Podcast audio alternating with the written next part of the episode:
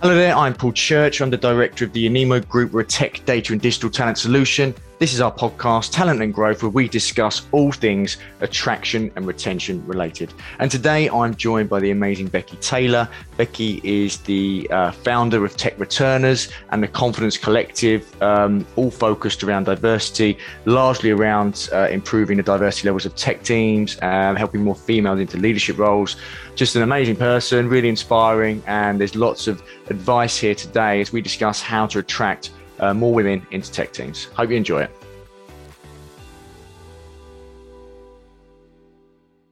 Beckie, it's great to have you here on Talent and Growth. How are you doing? I'm fine, thank you, and thank you for having me. Absolute pleasure. Well, look, I think it'd be a great start if we just got a bit of insight into your background, your career, and, and where you're up to now for, for the listeners. Yeah, no problem at all. So, um, as you mentioned, my name is Beckie. I am co founder and CEO here at Tech Returners. So, my background predominantly has been people, HR, and talent. So, I've been involved in scaling high growth tech businesses through the value of people for probably the past uh, 18, 19 years. I always say this, I never actually put the year extra on that I grow older. So, it's probably a lot more, um, but it's around that time. Um, and my whole sort of passion is around obviously understanding diversity and inclusion around organizations and how we can bring that added value uh, while with tech businesses that are scaling and growing. So um, back um, in about eight years, nine years ago, um, I sat on a, a, leadership team of 13. Um, I was the only woman around that table. And then I became the only parent after the birth of my first child, Ethan.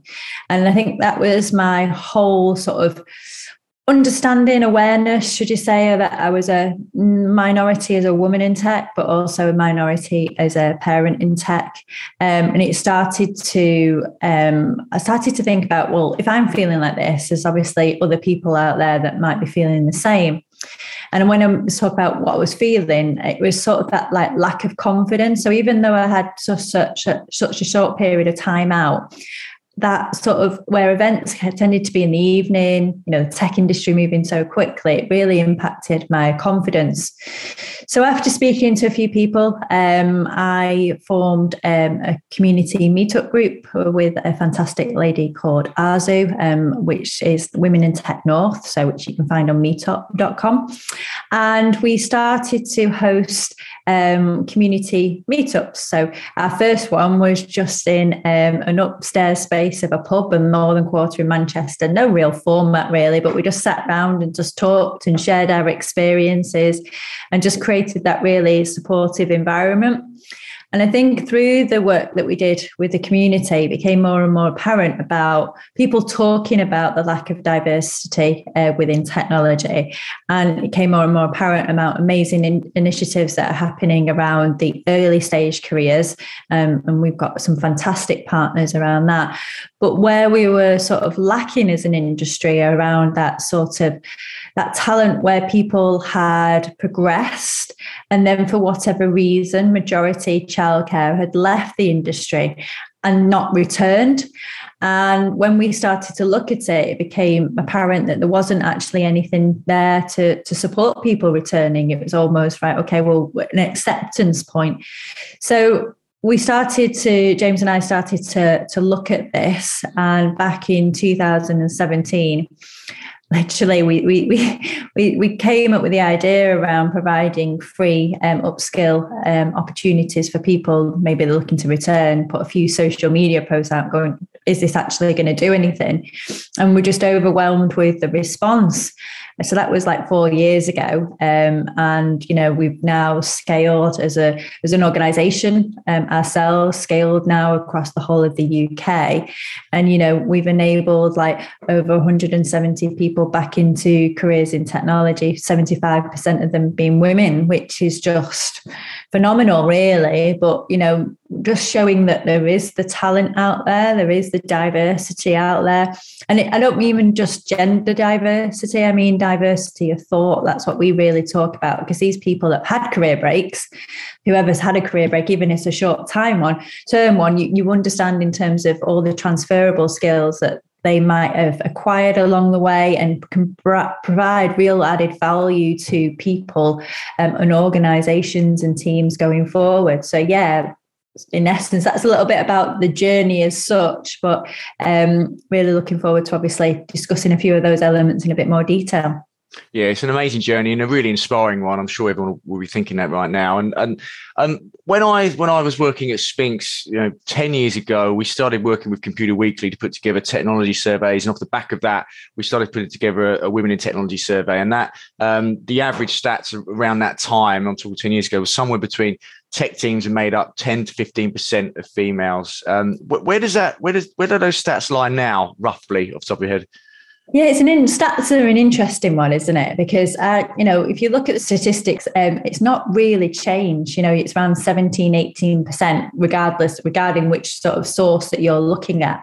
Um, so I think it's but where's that data? Who is collecting that data? I've always asked this question, you know, who is actually collecting? Is it a true representation? Because now, you know, in technology, what's classed as technology, what's classed as STEM, you know, digital, etc. So I do sort of think, well, we do sort of quote numbers, but it's the validity of the numbers that we need to sort of question as well. Um, and but I think, you know, I look at the impact that we're having and we've definitely obviously increased more women in technology. I look at the impact in terms of, you know, like I said, partners. We we very work very closely with an organisation called Innovate Her that talks around um, encouraging um, girls within high schools to understand more about um, STEM subjects. And there's a lot of being work being doing, but I can't see the impact now. Is that because it's not being updated or uh, where, where's of that data. So i suppose like i know within our within our sort of community we're making a difference but i don't know whether that's really being fed into the overall bigger picture. Um, and it's something that's always fascinated me around how do you actually know that data um, and where does that data source come from? And it's something that i would love to if anybody's listening and, and can explain it to me or provide any shed any light on it i would love to know a little bit more around that maybe that's a goal for me to find someone who I'll do a podcast on it, can't I? Oh, it would be honestly because it, you know, you see the same statistics reference but what you don't see, and like we've done data ourselves, we've done a couple of uh, reports um, to look at the numbers of potential returners. So I know in terms of all the different data points you you have to get to produce a piece of data. But what I can't see when they start to quote the 17, 18% and it not moving, where are the sources underneath it? So I'd un- love to understand, you know, and I think that could be a great project, you know, huge project in its entirety. But there's so many uh, initiatives going on at the moment of feeding into something about the impact having, because I think it puts a little bit of a dampener on things. And, I, am being totally honest. You know, you, you look at the statistics and they aren't changing. But, you know, I know personally, you know, helping and supporting not just women, but you know, a majority women back into to technology, and you're not seeing that shift. You're just going, oh right, okay, well, well, why is that? I want I want to understand what else we can be doing. So yeah, if you do find someone, we're very very interested in podcasts. well, I'll see what I can do. And what, what what do you what do you what do you see from the businesses you engage with or you speak to as to being the biggest challenges why why companies can't get the numbers in a better place when it comes to females. And I was actually speaking to um, somebody the other day, and they've got a they're, they're a tech business. They're you know they're a software house. Uh, but within the business, there was of, of 35, there's two females, you know. So what, what but what, where, where do you see the, the, the challenges for companies? What, what do you think they're doing wrong maybe? Yeah, I think, I think um, we've always started like with the word diversity and then inclusion. Um, but I think we almost need to, I always talk about it, reframing it the other way around. So I think any organization that wants to increase diversity needs to ensure that they've got an inclusive culture because you could do all the work in terms of obviously um, doing partnering with us, partnering with other initiatives, you know, um, doing it yourself, you know, proactively going out on campaigns. But if you're obviously then recruiting the di- diversity and you haven't got that inclusive um, culture infrastructure then they're not going to stay with you. That They're just going to come in and then leave. And then obviously, you know, you won't be retaining them. So I think in terms of any organization, look in terms of your organization, your culture, your your areas in terms of how, how you can improve your inclusive culture. And I don't mean just writing a policy and having it a tick box exercise. It really mean think about the real purpose of why you want to do this. Because i think my frustration is you know i speak to organizations all the time and it's one question how can i get more women in the business? And i go always go back to them why. Tell me why you're looking to do that. Is that because every other company is saying it? Is it because you know when you read it over social media and you know in like blogs articles that we need to do this? Because that won't work. What you really need to connect with for your business is actually why do you want to do this? And that's different to every type of organization. Because then you obviously need to understand it you know does all the people within the organization feel like that because it can't a lot of people say oh it needs to be driven by the top. And again i don't necessarily agree with that. It needs to be driven by every single level within the organization. Yeah, you, you, senior execs, your leadership team need to drive it. But if you haven't got the engagement of the people, you know, that are doing it day by day, you know, it's not going to work. So it needs to obviously be inclusive at every different level. And then I think once you've got that, and that's a work in progress. Um, you know, I've worked with some amazing organizations where they focus like they have it very much of the roadmap. So like you would do as a normal tech pro- uh, project. You create a roadmap. Great companies have like a roadmap in terms of diversity and inclusion because you're always learning, you're always evolving, you're always getting that feedback and how you can improve.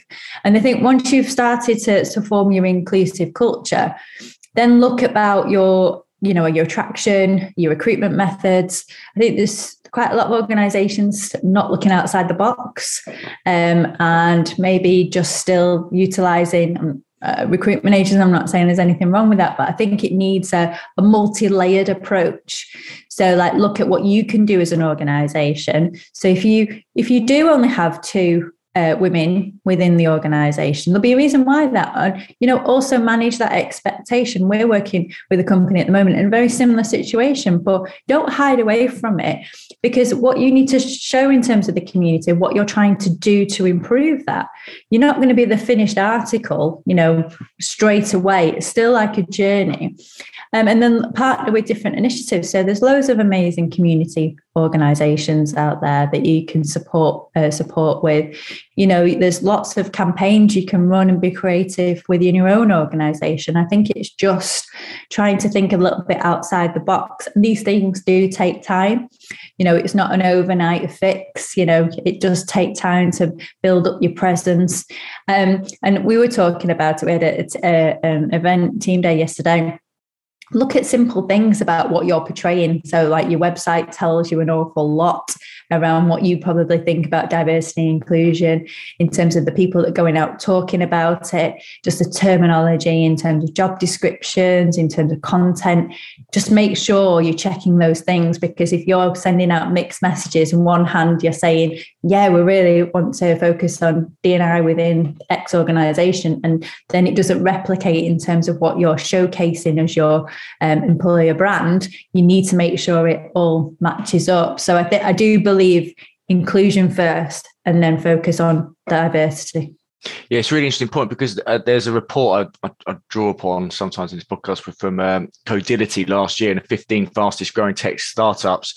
Uh, that report showed that the, the, companies that are demonstrating images on their LinkedIn or company pages more around the people who are working there rather than the product or their service, they're doing better about drawing people in. So, of course, you've got to make sure that those people you're showing, if they're all white middle aged men, and then it's going to be appealing to white middle aged men, isn't it? You've got to be yeah, very conscious of that, haven't you?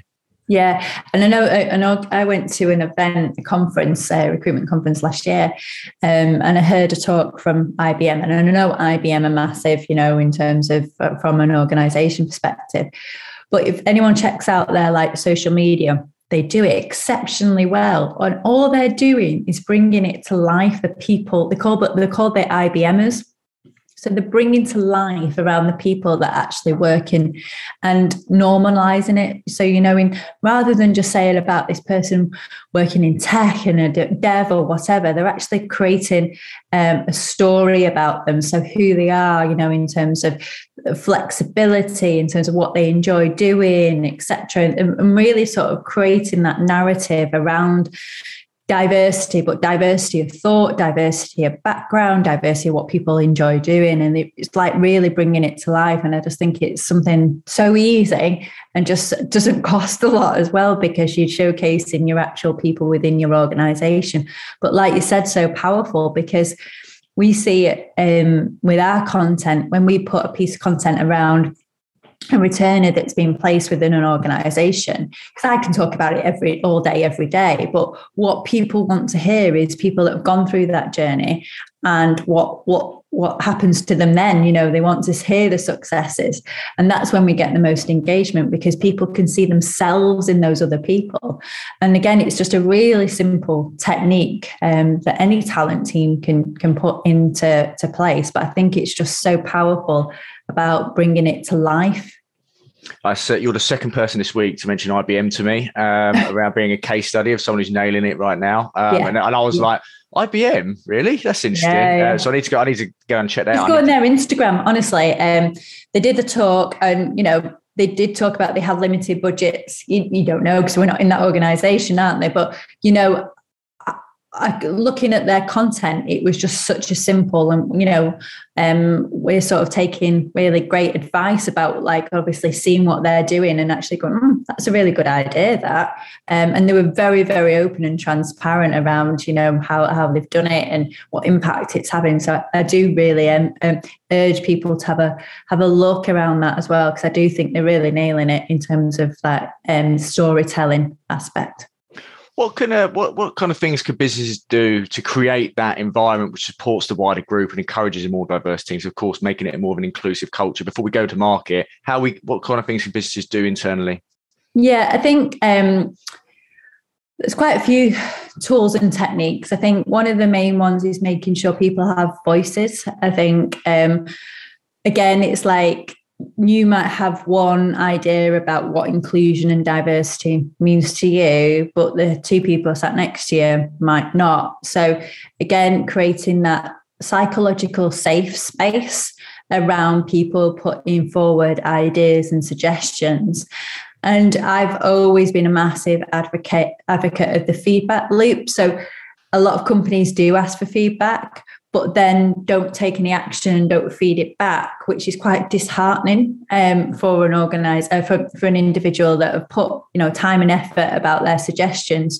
So I obviously urge people if they're going to create that inclusive culture and ask for the feedback about what people want, even if you're not going to take that idea forward, you still need to feedback it why and, and get them to understand it because you need to create that culture that people are open and they will share things because if they don't understand why then they've not been listened to then basically they won't do going forward.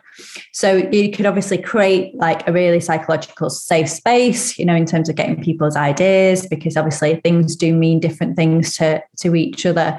Um, and it's just a powerful way to understand about why we're doing it like I said, do it every level. Um, so, you know, people talk a, a lot about like working groups, uh, which I think is great, but make sure those working groups are inclusive as well. So, I was talking to um, a, a lady yesterday around that one of the massive organisations in Manchester are setting up a, a women's network, and she was saying, "Do we just keep it as all women?" Or are we actually, you know, hindering in terms of you know diversity inclusion within the organization. And i always relate it back to, to women in tech north our community. We're inclusive of everyone. So we actually encourage um, our members to bring males along because i think if we're really going to change and shift the dial on diversity and inclusion everybody needs an awareness. And i do think it is that awareness piece that you know, we've had uh, males at our uh, meetup that come out and go, actually, I've not thought about it from that perspective. And also women thinking, I've not thought about it from that perspective. And by creating that awareness, again, makes it inclusive. But uh, on the caveat to that, if you wanted a, a, safe space just for women, then you can just do something separate, but make sure you have a variety uh, of things that you know are inclusive to all of your organisation as well. So those are hopefully a couple of tips that you know people could implement. And like I said, putting it all visible in terms of like a roadmap so like you know you've you you've got working document. These are like milestones that we want to achieve. Be realistic on that. Like i said it's not going to be an overnight uh, solution. You're going to um, try things. They might work they might not. Do a retro around it how we can improve going forward. Um, try not just to also focus on numbers. I know people talk about like statistics a lot, but you know, it is one measure, but it's not just the only measure. I think there's a lot of other things you more subject, subjective things that you can look at around your own organization, around diversity and inclusion as well, around how people feel, um, you know, in terms of uh, promotion progression. Uh, we're not just focusing on, you know, getting these people in, are we actually developing them once they're in as well? So I think so if we say that um, we've got it nailed in our culture, we've got an inclusive and safe space, um, so we've got that covered. If we're, if we're a talent acquisition team, so many of the listeners will be in TA, how do we then take that to market to attract more females into our tech teams? So um, content is key, you know, um, and I think that's uh, having managed um, talent acquisition teams for many years. I think it's always been like a difficult one because you've got your talent team that's going right we can produce this content and then they go along to the, the tech department and maybe go well they might face bit barriers around well i don't know why whether i've got time to to do that content. I may not got time to write a blog or i don't know whether i want the face on you know social media. Um, and I, have always seen those challenges around you know the, the, the silos and, and bridging those sort of two teams together I think on that, it's really getting the talent acquisition team to explain the purpose and why and what's the impact. So if you go to a, a, tech team and go right we're going to write this uh, i need you to write this blog about why you enjoy working at this organization more often not they're not going to do it because they don't understand the purpose to do it but if you obviously shared the why and what you're trying to do uh, uh, alongside in terms of the, the bigger overall picture. But what's the actual reason and purpose and the benefit of doing it around obviously we, we want diversity of thought we want um, gender diversity etc and the, the reason why we want that is because when we're making a product or a service we want to be inclusive of all to get people's different perspectives. That could obviously mean that you know um, smarter solutions you know, producing more revenue, etc., grow and scale the business, etc., etc. I think if you do that narrative of why, you'll get more engagement. So I think definitely content. Um, definitely look at all the initiatives that are out there. I'm not just saying that there is obviously ours, but there's obviously lots and lots of different initiatives and not every initiative will be right for your organization. So really doing like a market analysis of all the initiatives are going out there, what's right for your organization, what can you support with. I've heard time and time again around companies spending very large budgets on like events and they've not worked for them. And I think it's because you get approached for an event and you say, well, can you sponsor this event? And they'll go, oh, well, that's, you know, that's great. But they're not connecting it again about why they're doing it and what actual impact it can have on that, on their business. So I think doing a really good market analysis. And you can do that by going out into the community, going out to the community meetups, see what people, other companies are referencing, what other people are talking about, speak to them.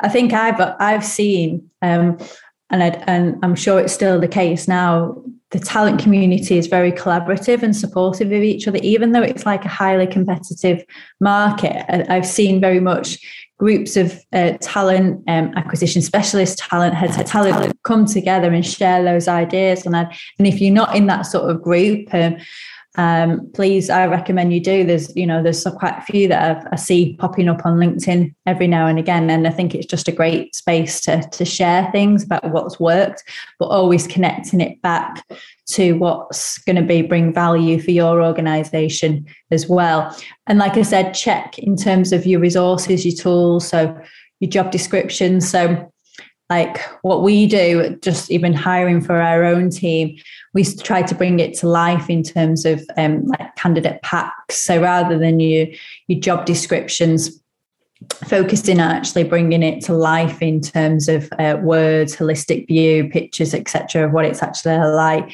You know, doing video um, around job descriptions and things like that. Um, one initiative we've done within for our returners is we've removed the CV. So what we find is a lot of biases happen. Um, you know, I feel the talent industry's moved on so quickly, but what hasn't moved on is that we're still referencing an Arial 12 black and white CV. And it leads to so many biases around dates um, and details on there that every client we work with, we've now produced like a returner profile, which is more of a holistic overview of that person's skills, experience, and what value that they can create um, and bring to that organization. So it, it again eliminates that unconscious bias um, around, you know, talent team doing really well, got all these details, but they might not be your traditional uh, candidate that you've seen before, but you can see, you know, skills and experience and how you can present that is in different ways to eliminate that unconscious bias. So hopefully, you know, there's a few things that people can put into practice there. I was chatting to uh, Asif Sadiq the other day, who oh, yes. is, you know, Asif, yeah, a really, really good guy. He's going to be on the podcast, and he he put something really well for me. And it was really obvious, but I've just not heard it put like that. And he said in interviews, we need to stop people asking people what they've done and start asking them how they do things. Yes, and that is just, I was just like, wow, you know, it blew yeah. my mind a little bit. And it, it's some, it's simple things like that, isn't it? You know, it's like looking around not not the end point so not like the finite but the infinite in terms of like how they've actually got there the journey in which sort of they they've progressed. Because if you just looked at the end outcome come on we all know things don't go right all the time. So you, you can't really judge in terms of someone's success around that. It's more about what they've learned experienced on that way. Um, but i learned so much more when things go wrong than I do when things go right, to be honest with you. And I, I try to reframe that and going, right, okay, well, that hasn't gone particularly well, but what have I learned? And as a team, what have we learned? What can we take away from it? And what could we do better if? So, like, I always, my, my sort of two uh, phrases for my team is go, right, what's gone well and what's gone better if. You've always got to look in terms of what, what could be improved on that as well. But I think that's great advice in terms of looking um, for the detail around how they progressed and the journey they've been on rather than just the end end goal. Yeah, 100%. What do you think the impact of the new flexible remote working environments can have on the diversity levels of tech teams? Yeah, in, in terms of um, like flexible working, etc. Yeah. So literally it, has been a fascinating one hasn't it? Seen it evolve over the past couple of years around flexible working. You know back when i started my career it's probably one, was one of the biggest things you put on your careers website wasn't it? Around like one of our benefits is flexible working and it might mean that you can finish half an hour early uh, on a friday or something like that. But as obviously time's progressed it should be the norm um, and it should be the norm now. We're obviously knowing that it can be done. Whether companies thought it could or could not be done, it, it, we all have done it. We've all had to do it over a period of time. And it's really interesting now, obviously, listening and seeing companies about how they're addressing it going forward.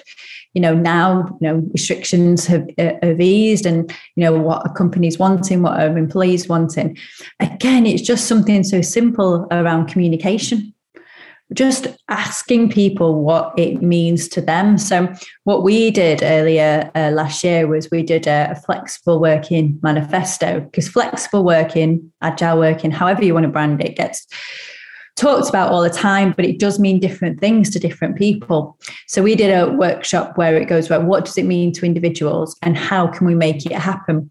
So people on our team, like I've got two children, so there's um, times when I want to do the school runs. We've got people that, you know, uh, go to the gym, people that, you know, like to go out walking the dogs, whatever. It means different things to different people. But how can we make it happen? So I know like today, um, I pick um, my children up about half three and then I'll be offline. Um, but I'll know in the evening I might hop back on because that works for me. But what I always make sure is I don't expect anybody to answer, reply, etc. around that. So we've done things like managing notifications on phone. We have something called the bat phone.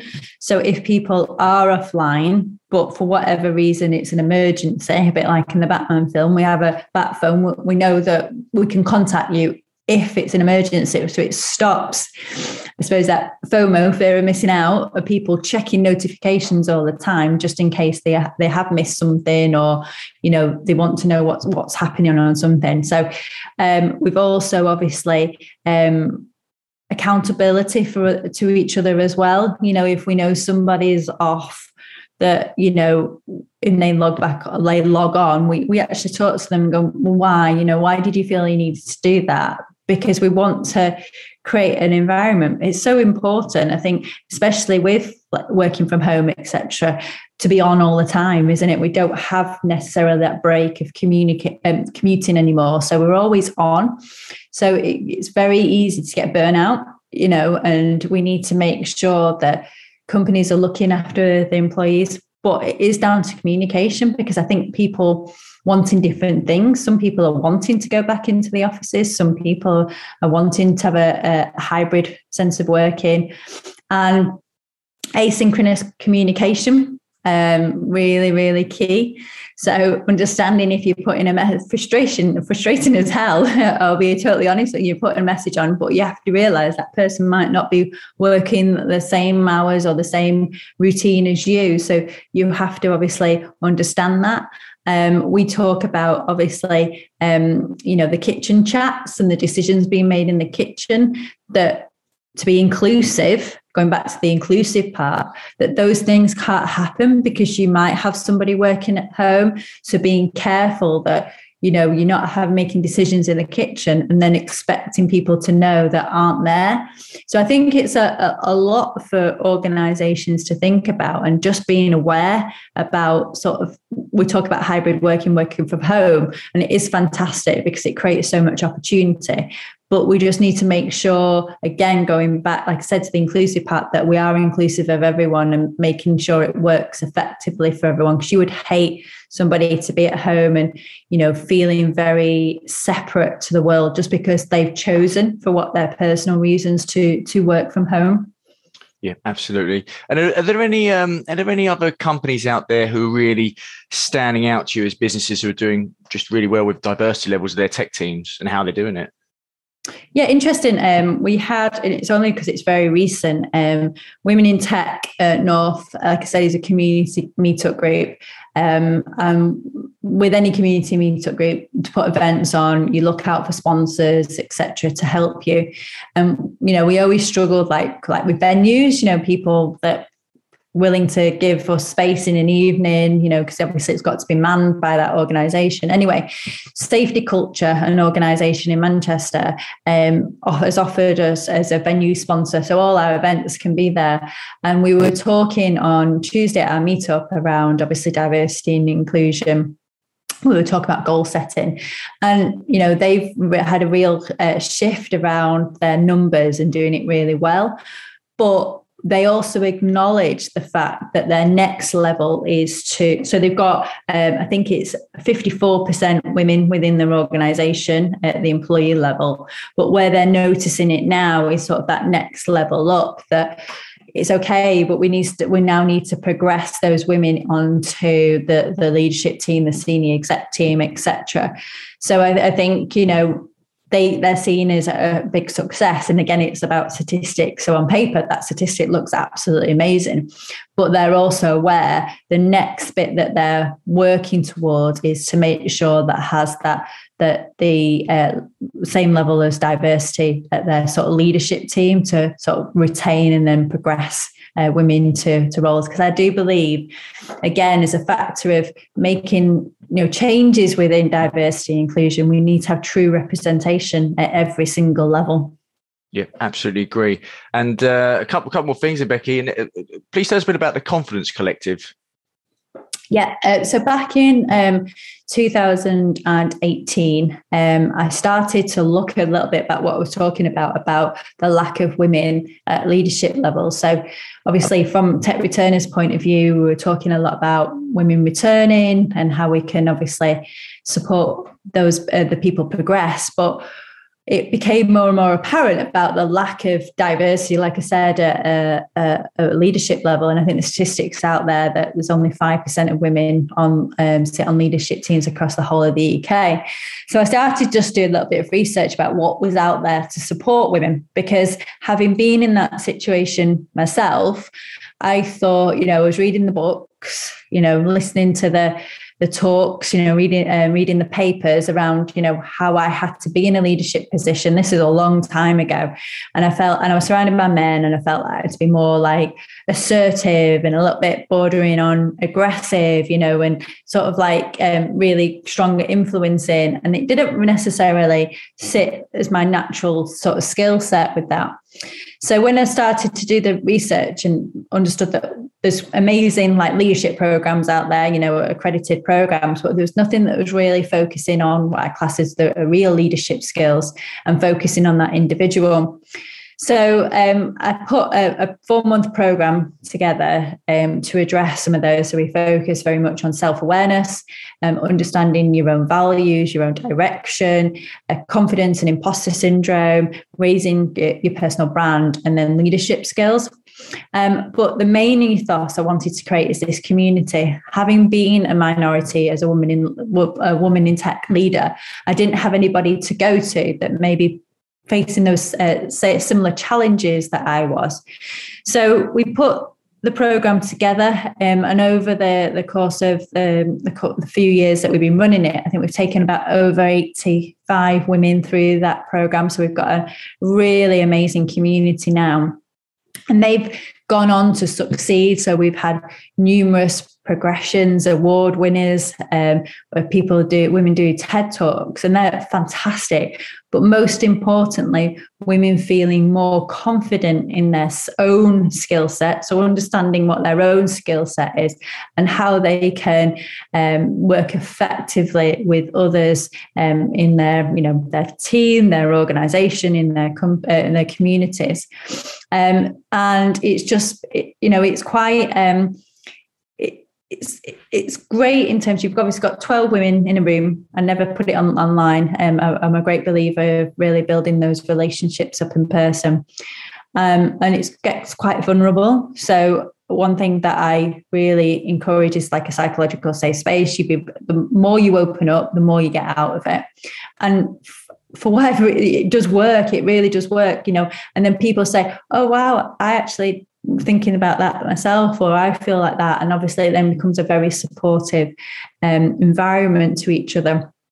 And, you know, uh, you've kindly um, sponsored a couple of places on our, on our current one and our current cohorts running at the moment. Um, we have a whatsapp group so you know even when we don't have the sessions um, we're, we're sharing we're checking in on people um, we're seeing how people are progressing etc but they naturally do that them as well because they've formed a, an amazing community to support each other and even like a, a reference the the community meetup but on tuesday um, I had two women there that um, had done the program back in 2019. Both of them have progressed in the roles now on leadership roles. Uh, you know, and even one of them because she's going through a little bit of a, a challenging time at work. Um, when when I saw her, she just looked, she was beaming. She just found like in terms of what she wanted to do, um, she found the confidence to do it, and really now progressing. And people come up and say, Oh, it's amazing what you do, you know, thank you. But I always say that I'm just the enabler. I bring the tools and the resources and the safe space to do it. The people that really do change it is those women in the room. They really come with that mindset that they want to achieve something, they want to develop. And you know, if you come in with that and I provide you with the tools and resources, you know, sky's the limit, you know, and it's amazing. Even a reframe will have happened when this goes out, but uh, huge non-for-profit conference, I've got a lady doing a keynote uh, speech on the day that literally probably 12 months ago, if I said to her, you're going to stand up in front of 550 people, she probably laughed at me and probably would have told me to, to do one, but like she's doing it. She's absolutely doing it. And, you know, she, that was her, um, sort of aim and she's now sharing her story to inspire other people which i think is just absolutely amazing so the whole ethos of the community uh, confidence uh, collective is to develop you as an individual to succeed but most importantly to inspire others. So yeah it's it's oh it's it's amazing amazing community. I love i love what we're doing there. I'm sure people will but if you're a business or an individual and they want to get involved with the Confidence Collective or Tech Returners or any other, uh, other million things you're responsible for, what, what, what, what's the best way for them to do so? Yeah, if you want to just connect with me, um, I'm always open for conversations because I think, regardless of where you are, like all the things that I've shared, I think connection network is so key, really key. So you can find me on LinkedIn, Beckie Taylor. Drop me a message. You know, if it's a program you're interested in, great. But more about building my connections, just having chats to people. If I can help, you know, I will do. You know, my background is people, HR, and talent. So I do understand in terms of the sector as well. Um, I can share my learnings as well. Um, and I'm, I'm, really open to just build my network and connect to other people, you know, that are probably going through similar challenges that I've had in my previous career as well. So really open. But obviously, then Tech Returners Confidence uh, community is all on the socials. So you can find out more about our programs on there. Amazing. Well, Beckie, look, thank you so much for being a part of Talent and Growth. Really enjoyed the conversation. Hopefully, we'll have you back again sometime. Brilliant. Thanks so much, Paul. Really do appreciate it.